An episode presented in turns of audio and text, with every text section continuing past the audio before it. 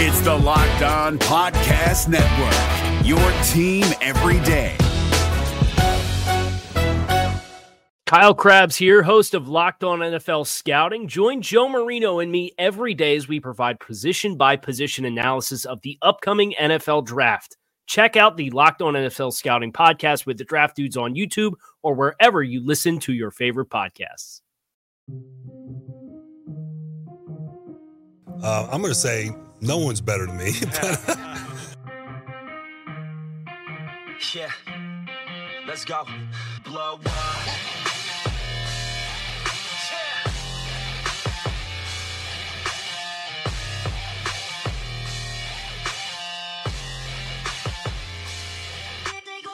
Welcome, everybody, to the Monday, May 18th edition of Locked On Dolphins, brought to you by Built Bar. I am your host, Kyle Crabbs. I hope you guys are ready to rumble today. We're going to talk about some forward minded thinking as it pertains to the Miami Dolphins. Uh, one of their key defenders, getting him on under contract beyond the 2020 season. And we're also going to look back to the past because I think it's an interesting foil to compare where the Dolphins were versus where the Dolphins are. First and foremost, uh, the NFL has given clearance for teams to return to team facilities under the stipulation that if your state regulations allow for that to be the case, the Miami Dolphins in Florida are one of what's estimated to be, I think, 22 teams across the 32 team league uh, that is eligible to return to the team facilities tomorrow. Don't get too excited though. Has to be under 75 people. Cannot be coaches. And the only players eligible to return to the building are those who are undergoing therapy for prior injuries. But it's a step in the right direction. How much traction that is supposed to get, we will find out. Uh, Roger Goodell, commissioner of the NFL, sent a memo out last week uh, stating his expectation was uh, in the near future, coaches will be greenlit to return to team facilities, and the Dolphins uh, are not among the teams that are still going to be locked out through tomorrow. But this whole COVID 19 pandemic and health crisis. It's it's it's sad and it's a mess. Um, but as the league tries to forge forward with as much business as usual as possible, one of the inevitable side topics as it pertains to the NFL has come out of potential revenue loss for the league in 2020. Say hypothetically, the league gets to a place where they can play the games, but local health crises seem to be a, a, restrictor that allows fans from coming into the stands. And, and we saw, you know, there's a golf event this past weekend. UFC's been back for a few weeks. Uh, NASCAR was back yesterday uh, without fans in the arenas. So, oh, with with four months or so of runway to continue to align everything as as effectively as possible to protect as many people as possible. Obviously, the league's hope is, you know, we'll play the games. Whether or not fans are there is a different story. If the league plays without fans, it will inevitably impact all of the 32 teams in 2021 in the form of the revenue sharing that's been set up for the NFL. And one byproduct of that that has been discussed is the potential to uh, reduce the salary cap in 2021, which is a very slippery slope. Uh, as far as some teams and how they've built and allocated their uh, their cash and spending. And and there was some strategy where you know depending on this entering into a new uh, collective bargaining agreement some teams had you know gross amounts of high guarantees money in 2021 anticipating it being the other way obviously a global pandemic was something no one had on their radar when they were signing and strategizing their their futures caps. But the Dolphins uh, would be a team that would seemingly not be grossly impacted by a reduction in salary cap. You know, if there is a loss in revenue and the teams must reduce the, the salary cap spending on account of lost revenue share by ticket sales and whatever other impacts there will be, uh, the Dolphins are not a team that's tied into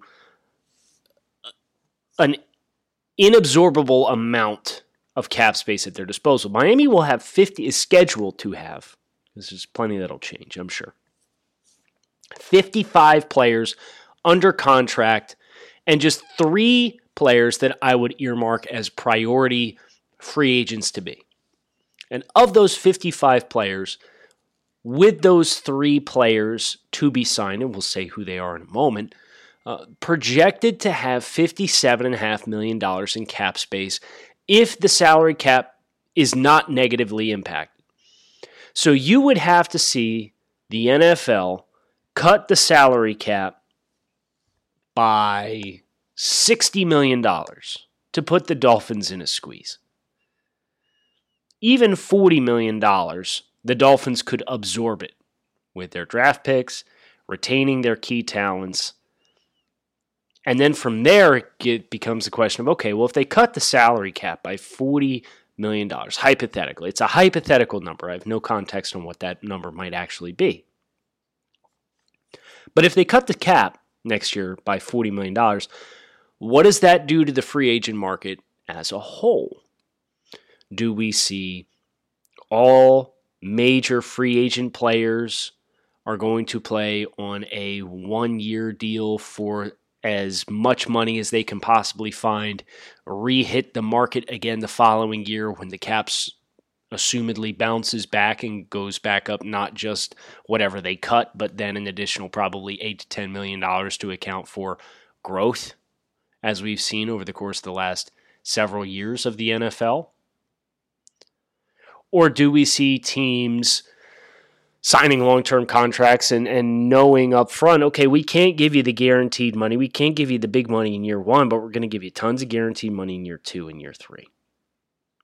Regardless, the Dolphins will be a team that is well aligned to attack either one of those positions because, as I said, they only have three key free agents that they would need to sign.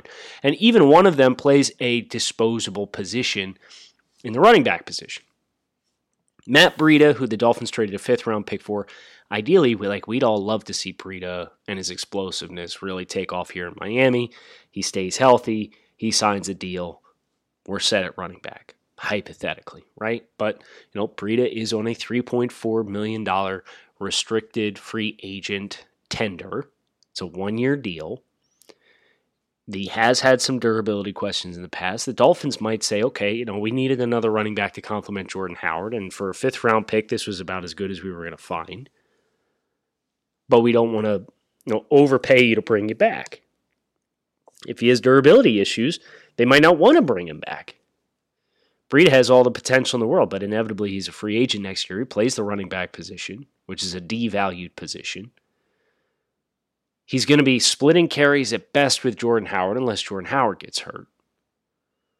Hard to imagine the Dolphins will have a hard time finding the money to pay him if they want to pay him. But the question is, will they want to pay him? Well, we need to see the 2020 season play out first. The other two are members of the Dolphins' 2017 NFL draft class, Davon Godchaux being one, Raekwon McMillan the other.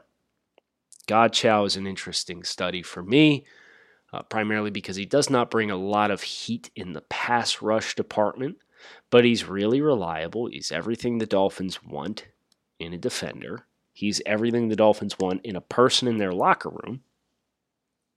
And he, much like Matt Breida, because he doesn't rush the passer with high success, he's not a player that's going to command a ton of money. So, you know, we talked about the Dolphins having 57.5 million in cap space projected if the cap does not change, right? If the cap does change, it'll be less than that. But neither Breida or Davon Godchaux feel like big money signings that are going to stress the Dolphins' ability to have room under their cap for their rookies and have room to retain both of these players if they want to. Raekwon McMillan, on the other hand, is the one who can make a case for a pretty substantial amount of money. The catch is Raekwon McMillan is more valuable to the Dolphins in a very specific role that will use him in less snaps and thus afford him less production than he would in many other than he would be in value in many other places. And I'll explain what I mean by that. But first I have to talk to you guys about Built Bar, our sponsor for the show. And these protein bars are a life-changing experience. I am blowing these things up on the podcast, but like rest assured, this is not just shameless promotion. I am legitimately hooked on Built Bar. Got my first sample box at the beginning of the month. I think I put in three orders since. I just got a big order over the weekend. Uh, black cherry, raspberry, cookie dough, mint brownie, and there's about half the flavors they have I haven't even had the chance to try yet. But these things they eat like candy bars. Their nutrition is some kind of uh, amazing life hack that I, I would love to know the secret to. 110 to 150 calories a piece one seventh the grams of carbs and sugar of a typical protein bar, more protein than your average protein bar. These things are awesome for post workout, meal replacement, snacks around the house, you name it. They're delicious, and we have a very special offer for you as listeners of Locked On Dolphins. Go to builtbar.com and use the promo code Locked On and save $10 off your first box of Built Bar. I would highly encourage you guys Find out what all the fuss is about. Get yourself a box at builtbar.com. Promo code locked on saves you $10 off your first box. If you're looking for the most comprehensive NFL draft coverage this offseason, look no further than the Locked On NFL Scouting Podcast. Join the draft dudes, Kyle Crabbs and Joe Marino, as they go position by position through the NFL free agent class and into the star studded crop of college stars who will be selected in the 2024 NFL Draft.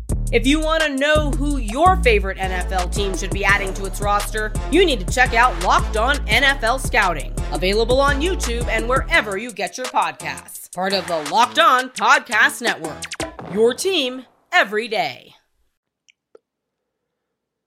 Re signing Raekwon McMillan will not be a problem for the Dolphins, regardless of uh, whether or not there is cap implications and changes or not. Ultimately, the teams, the end of the day, the teams that need to be worried about like a reduced cap and what implications that could bring uh, for the salary cap, teams like the Philadelphia Eagles. You know, the, the Dolphins have under $9 million in roster bonuses, player options, workout bonuses, and they don't have any contract restructures on their books, which is deferred guaranteed money from past years, aka the Mike Tannenbaum special, right? They have none of that.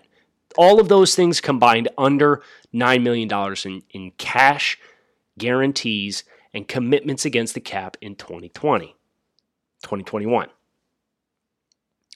Philadelphia Eagles, $13.6 million in roster bonuses, $17.6 million in contract options, $1.6 million in workout bonuses, and $20.5 million in deferred guarantees via contract restructures. The Philadelphia Eagles are looking at over $50 million in guaranteed money on their contract books for the 2021 season. That is guaranteed money and 40% of that is already deferred guarantees from prior contracts that have already been restructured once. That's going to be difficult to manipulate. The Pittsburgh Steelers have 45 million between roster bonuses and deferred guarantees and restructured contracts. Those are the teams that are going to feel the squeeze and be backed up into a corner here because they've got high volumes of guarantees and guaranteed cash, which is that year's cap commitments, on their books because they've deferred it from years past. Dolphins under $9 million in total guaranteed bonuses on the books as of right now for 2021. They could take that in stride. So signing Raekwon McMillan will not be a problem. The question is, what do you value Raekwon McMillan as? Because Raekwon McMillan was and has been a stalwart in between the tackles against the run for two consecutive seasons now. His last half of 2018 against the run was excellent. His entire 2019 against the run was excellent. The problem is he's excellent against the run and he's not effective at all against the pass.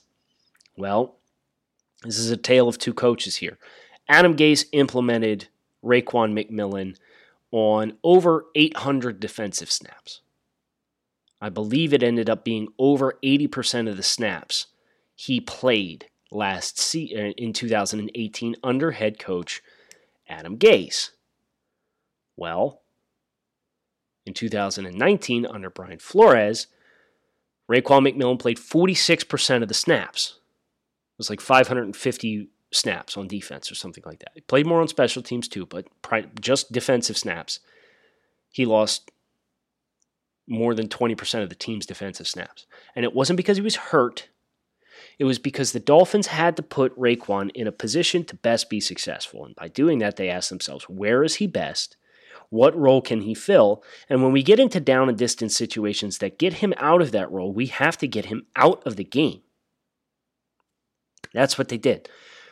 Raekwon McMillan still allowed a passer rating and targets against him in 2019 of over 100. But instead of being targeted almost 50 times like he was in 2018 under Adam Gase, I think he was targeted 12 times in coverage in 2019. So that's why the snap count went down, right? Yeah, here's your numbers. He was targeted 40 times in 2018, gave up 32 completions for 374 yards and six touchdowns. Opposing quarterbacks almost had a perfect passer rating attacking Raekwon McMillan in coverage in 2018. 12 targets in 2019. Gave up the same percentage of completion percentage, but only gave up 104 yards and did not give up a touchdown. Passer rating of 102 because the Dolphins got him off the field.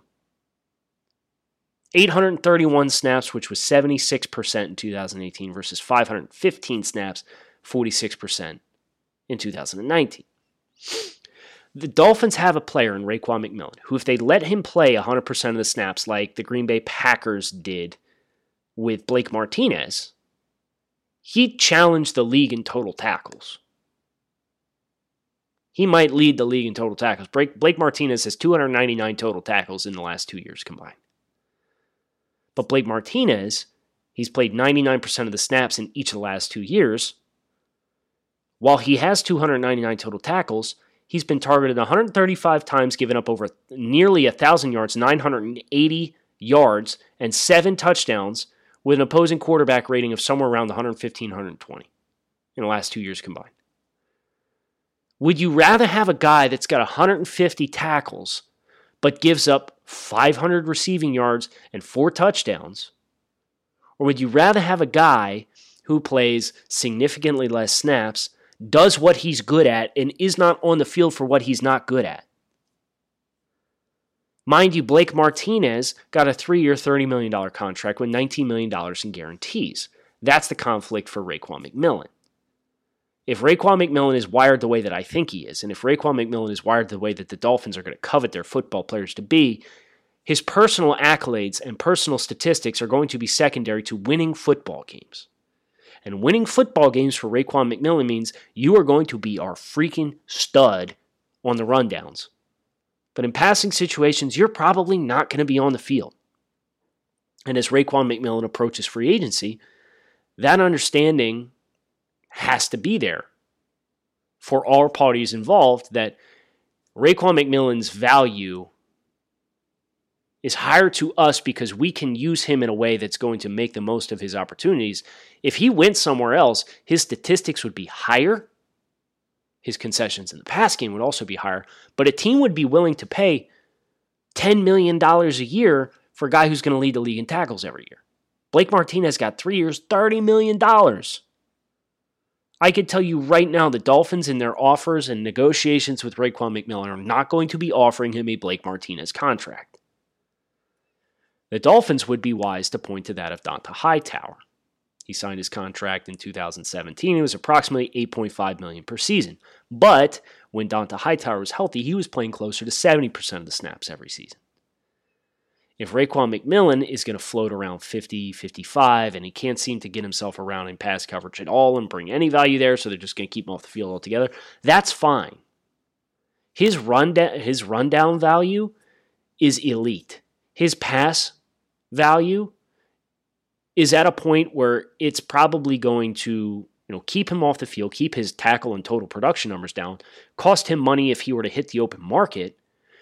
But because he's more valuable to the Dolphins than anybody else, like they should be willing to play ball with Raekwon and make him a, a reasonable offer. If I'm negotiating with Raekwon, I'm shooting to get him for for seven, seven and a half per season. That sounds high. I understand that. But when you take into consideration cap distribution, the continued growth rate of the cap,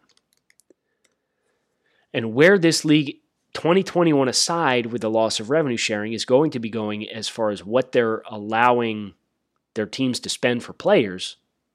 Raekwon in 2 years to be an elite run defender for 7 million is a good value. That's something we should all be excited for the possibility for. If the Dolphins got Raekwon McMillan on the books for $7 million a year, annual average salary. Be tied for 19th highest salary amongst traditional inside linebackers in the NFL, with Nick Kwiatkowski, who just signed a free agent deal with the, the Raiders. If he wanted a top 15 salary, 7.5 million puts you tied with Avery Williamson.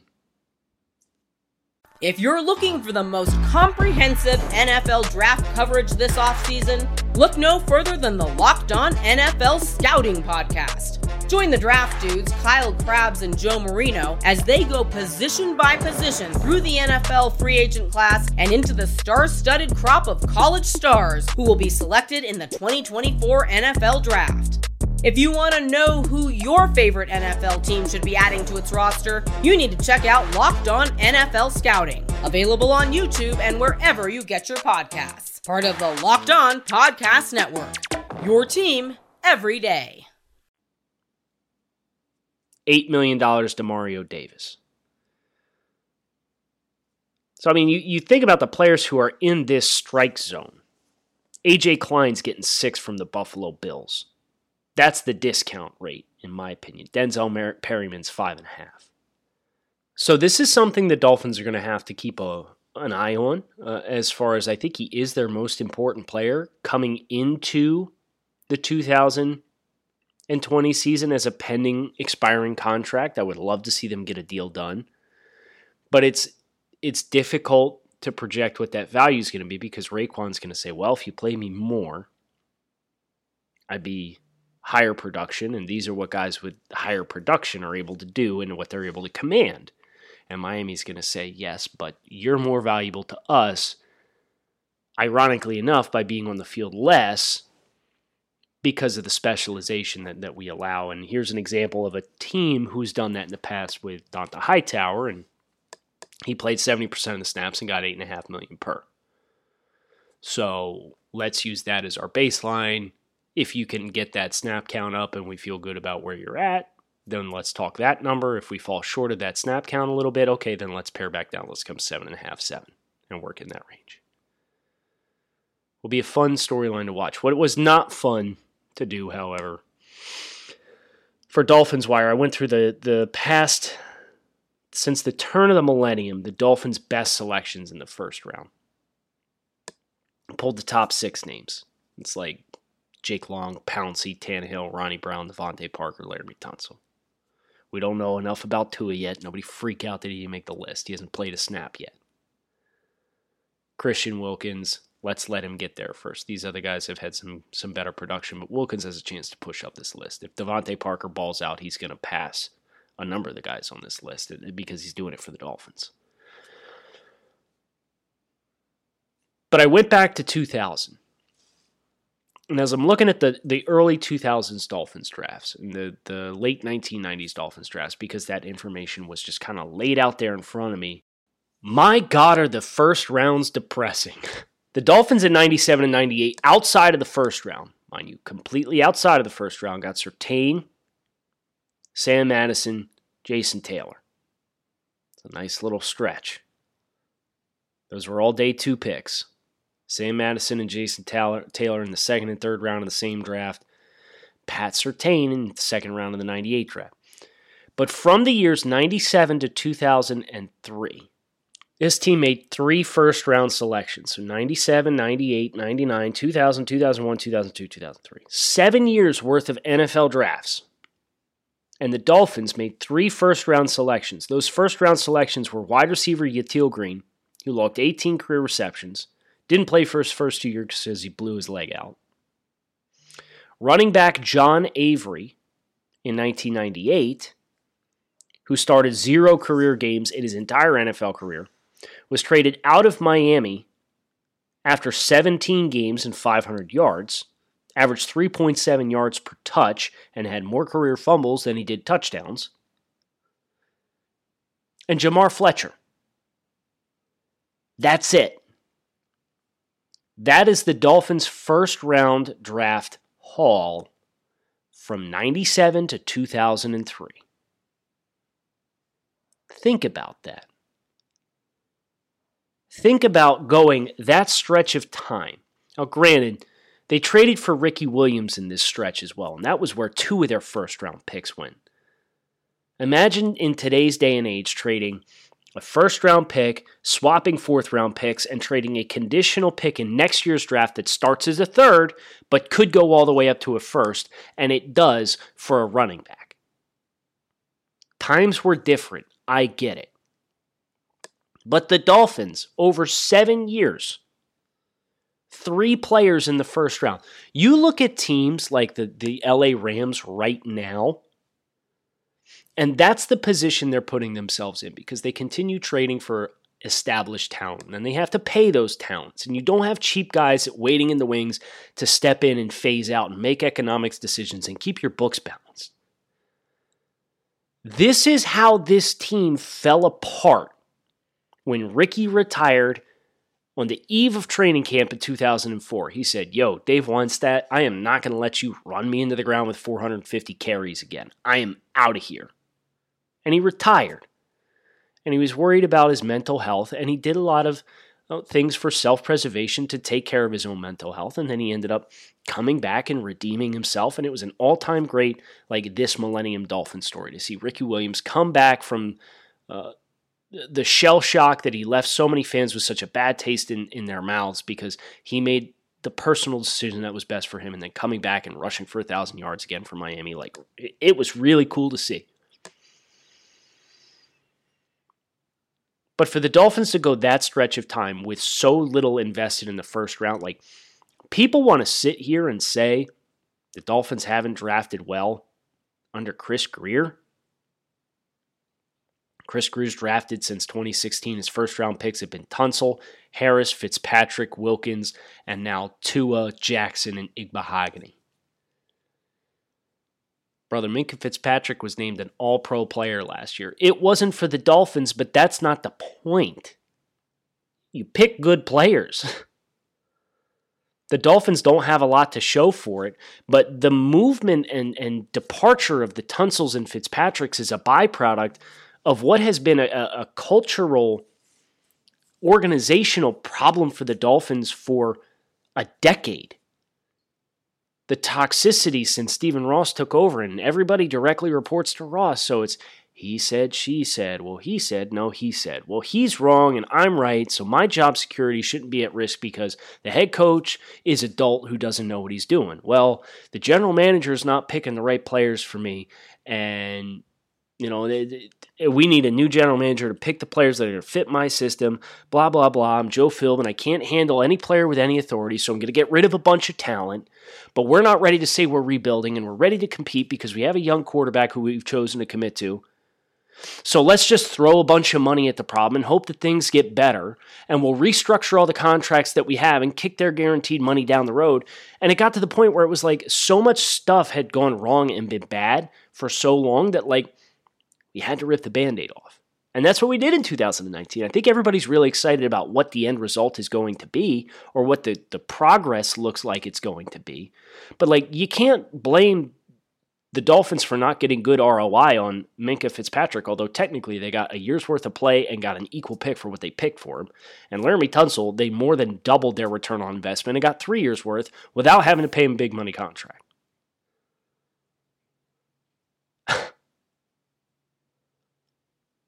Chris Grier at least picked good players. And now they have gone the total opposite of the direction of the structure which has been a problem in Miami for quite a while, early picks have not been of in high volume for the Dolphins. I remember the year 08 and 09. 07, 08, 09. Dolphins had two second round picks in each of those years. And in those years, they got Ted Ginn, John Beck, Samson Satele, Jake Long, Phillip Merling, Chad Henne, Vontae Davis, Pat White, Sean Smith. Guys, even though there's a bust amongst all of those John Beck, Chad Henne, Pat White. Ignore the quarterback position, apparently. Ted Ginn, say what you will about Ted Ginn. Ted Ginn's still playing football. Ted Ginn has over 400 career receptions, over 30 career touchdowns, and almost 6,000 career receiving yards. Cam Cameron wouldn't have possibly known what to do with him. But you could have done worse than Ted Ginn. Samson Satele, say what you will, he played 118 career games. He was a starter for the Dolphins for a substantial amount of time. He played almost a decade. Jake Long, who knows what he would have been if the injuries didn't get in the way. Phillip Merling, not very good, right? Played 50 games, no impact. Vontae Davis, 121 career games. Sean Smith, 137 career games. Guys combined for 36 total interceptions. Volume's important. And you don't have to look any further back than 97 to 2003 to see what that looked like when Ricky retired and the bottom dropped out and how ugly it got at the end of Dave Wannstedt's tenure with the Dolphins. And now look at what they're doing now to be really excited about what this can potentially become based on the law of averages that's going to come with them coveting high draft selections. And oh, by the way, we have four top 64 picks again next year. Those who do not learn from the past are doomed to repeat it. This is a very different approach for the Miami Dolphins than years past. And we should be very thankful for that. I'm very thankful for all of your listenership. This is going to do it for Locked On Dolphins, brought to you by Built Bar. This is Kyle Crabbs signing off. Listen, power to the pod tomorrow. Going to be soliciting your conversation points. It's your show. We're going to talk about what you want to talk about. So make sure your voice is heard. Reach out to me, either iTunes reviews, preferably five stars, or via Twitter. It's at Locked On Fins. I will be asking for your questions this afternoon. Kyle Crabbs signing off. Thanks as always for listening to Locked On Dolphins. If you're looking for the most comprehensive NFL draft coverage this offseason, look no further than the Locked On NFL Scouting Podcast. Join the draft dudes, Kyle Crabbs and Joe Marino, as they go position by position through the NFL free agent class and into the star studded crop of college stars who will be selected in the 2024 NFL Draft. If you want to know who your favorite NFL team should be adding to its roster, you need to check out Locked On NFL Scouting, available on YouTube and wherever you get your podcasts. Part of the Locked On Podcast Network. Your team every day. Is your team eliminated from the playoffs and in need of reinforcements? Maybe it's time for a rebuild, or maybe they're just a player or two away from taking home the Lombardi Trophy. Either way, join Keith Sanchez and Damian Parson for Mock Draft Monday on the Locked On NFL Draft Podcast. They'll tell you which college football stars your team will be taking in the 2024 NFL Draft. Check out Mock Draft Monday on the Locked On NFL Draft Podcast, part of the Locked On Podcast Network. Your team every day.